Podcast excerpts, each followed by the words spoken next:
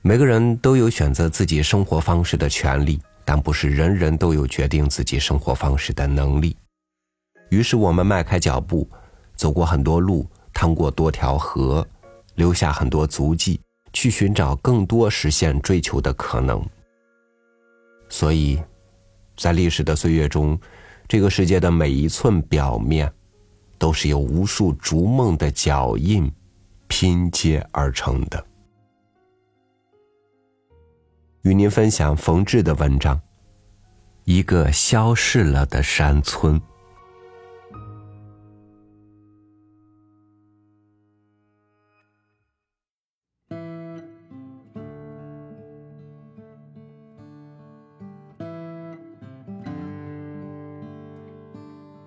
在人口稀少的地带，我们走入任何一座森林，或是一片草原，总觉得他们在洪荒时代，大半就是这样。人类的历史演变了几千年，他们却在人类以外不起一些变化，千百年如一日，默默的对着永恒。其中可能发生的奇迹，不外乎空中的风雨、草里的虫蛇、林中出没的走兽和树间的鸣鸟。我们刚到这里来时，对于这座山林也是这样感想，绝不会问道：“这里也曾有过人烟吗？”但是一条窄窄的石路的残迹，泄露了一些秘密。我们走入山谷，沿着小溪，走两三里，到了水源，转上山坡，便是我们居住的地方。我们住的房屋建筑起来不过二三十年，我们走的路。是二三十年来经营山林的人们一步步踏出来的，处处表露出新开辟的样子。眼前的浓绿浓绿，没有一点历史的重担。但是我们从城内向这里来的中途，忽然觉得踏上了一条旧路。那条路是用石块砌成，从距谷口还有四五里远的一个山村里伸出。向山谷这边引来。先是断断续续，随后就隐隐约约的消失了。它无人修理，无日不再继续着埋没下去。我在那条路上走时，好像是走着两条道路，一条路引我走进山居，另一条路是引我走到过去。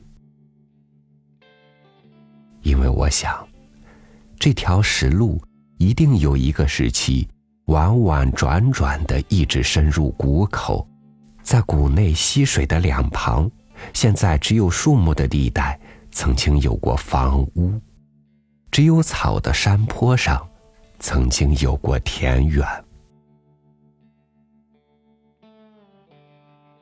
过了许久，我才知道，这里实际上有过村落。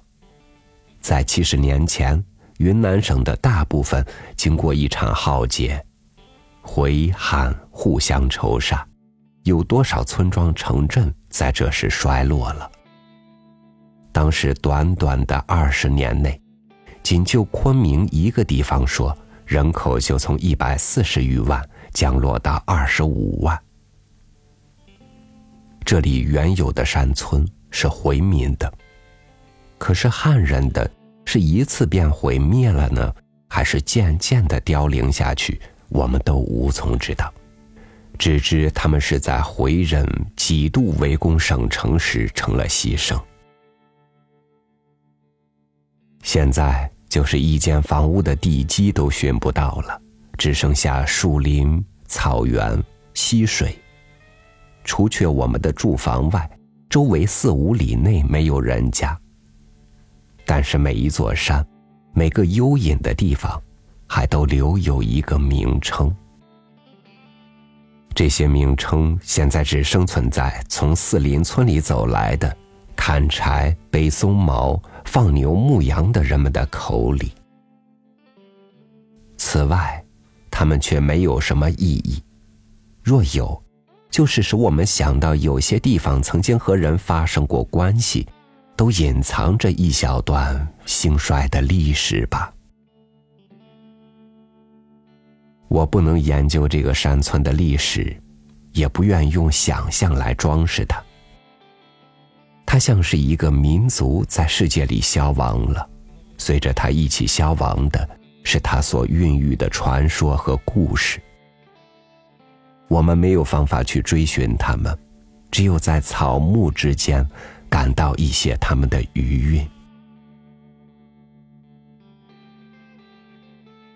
最可爱的。是那条小溪的水源，从我们对面山的山脚下涌出的泉水。它不分昼夜的在那儿流，几棵树环绕着它，形成一个阴凉的所在。我们感谢它。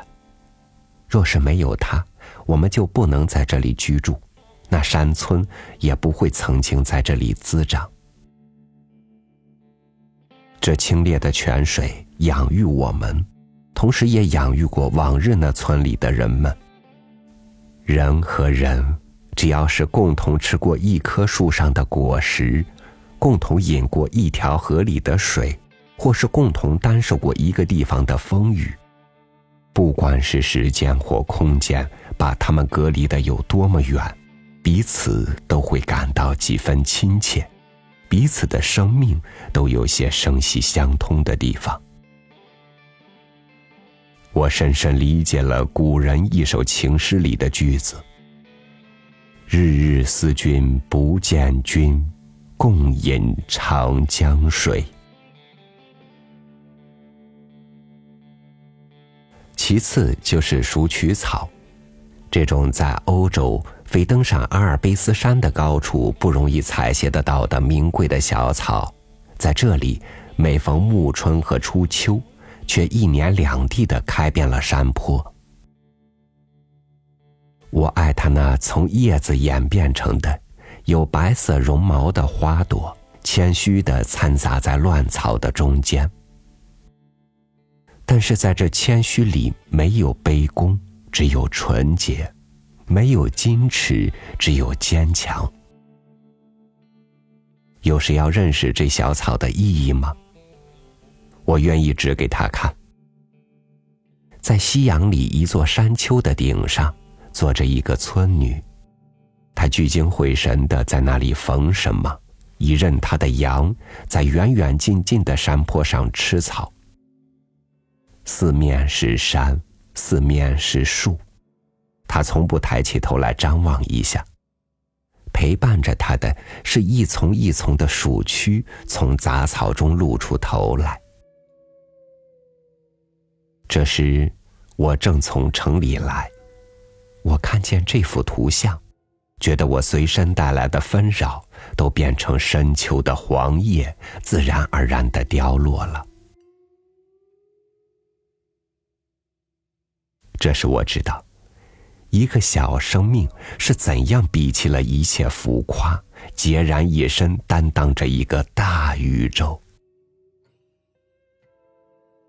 那消失了的村庄，必定也曾经像是这个少女，抱着自己的朴质，春秋佳日，被这些白色的小草围绕着，在山腰里一言不语的负担着一切。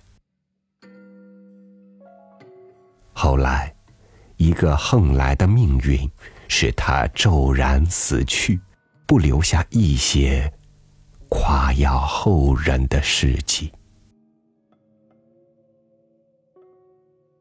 雨季是山上最热闹的时代，天天早晨，我们都醒在一片山歌里。那是些从五六里外趁早上山来采菌子的人。下了一夜的雨，第二天太阳出来一蒸发，草间的菌子腐蚀皆是。有的红如胭脂，青如青苔，褐如牛肝，白如蛋白。还有一种赭红色，放在水里立即变成靛蓝的颜色。我们望着对面的山上，人人踏着潮湿，在草丛里、树根处低头寻找新鲜的菌子。这是一种热闹，人们在其中并不忘却自己，个人盯着个人眼前的世界。这景象在七十年前也不会两样。这些彩菌，不知点缀过多少民族童话。他们一定也滋养过那山村里的人们的身体和儿童的幻想吧。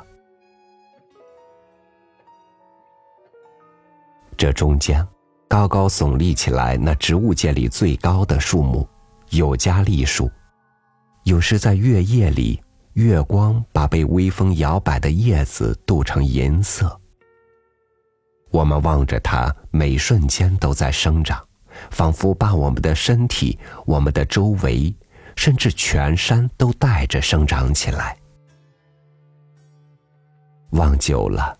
自己的灵魂有些担当不起，感到悚然，好像对着一个崇高的、严峻的圣者，你若不随着他走，就得和他离开，中间不容有妥协。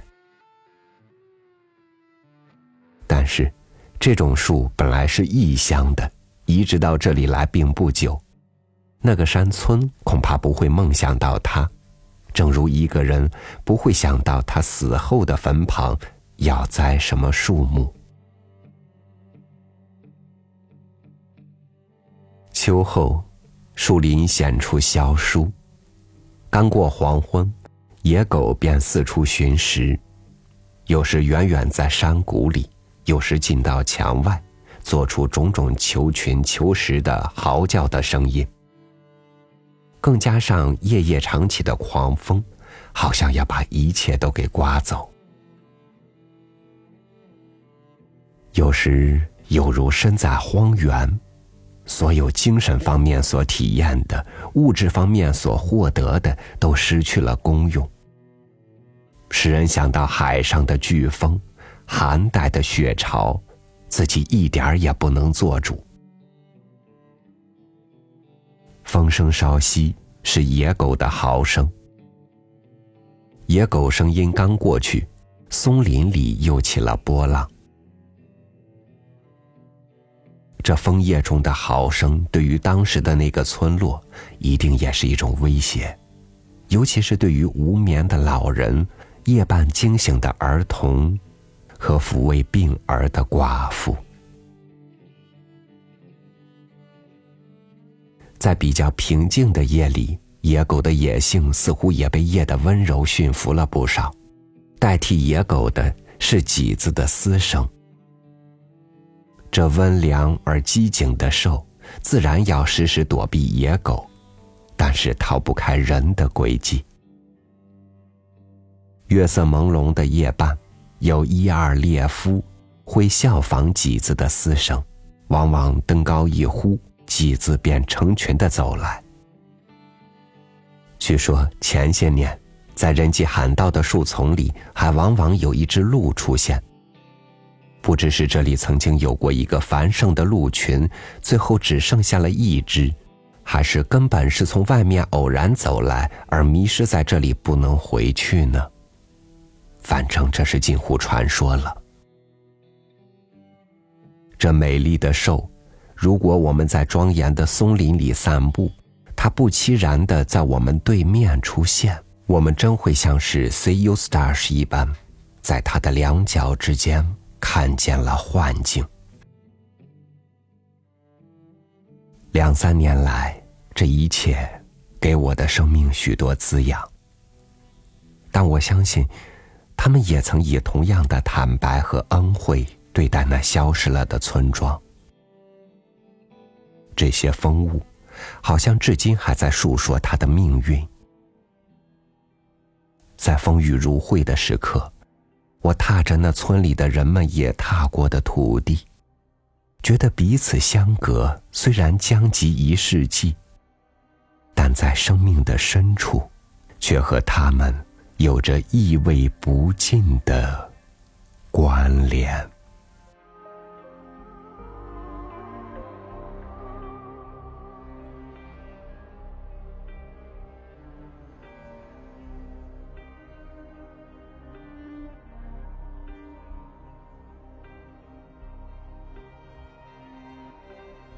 无数的时空在宇宙里重叠，我们只生活在微尘般大小的世界。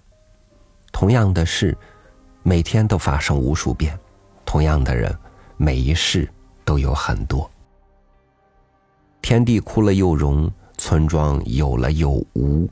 我们的一生好似与这世界无关般的，在明灭间瞬间消失。但同时，在血脉的流淌里。我们又熟悉时空里的每个存在。感谢您收听我的分享，我是朝宇，祝您晚安，明天见。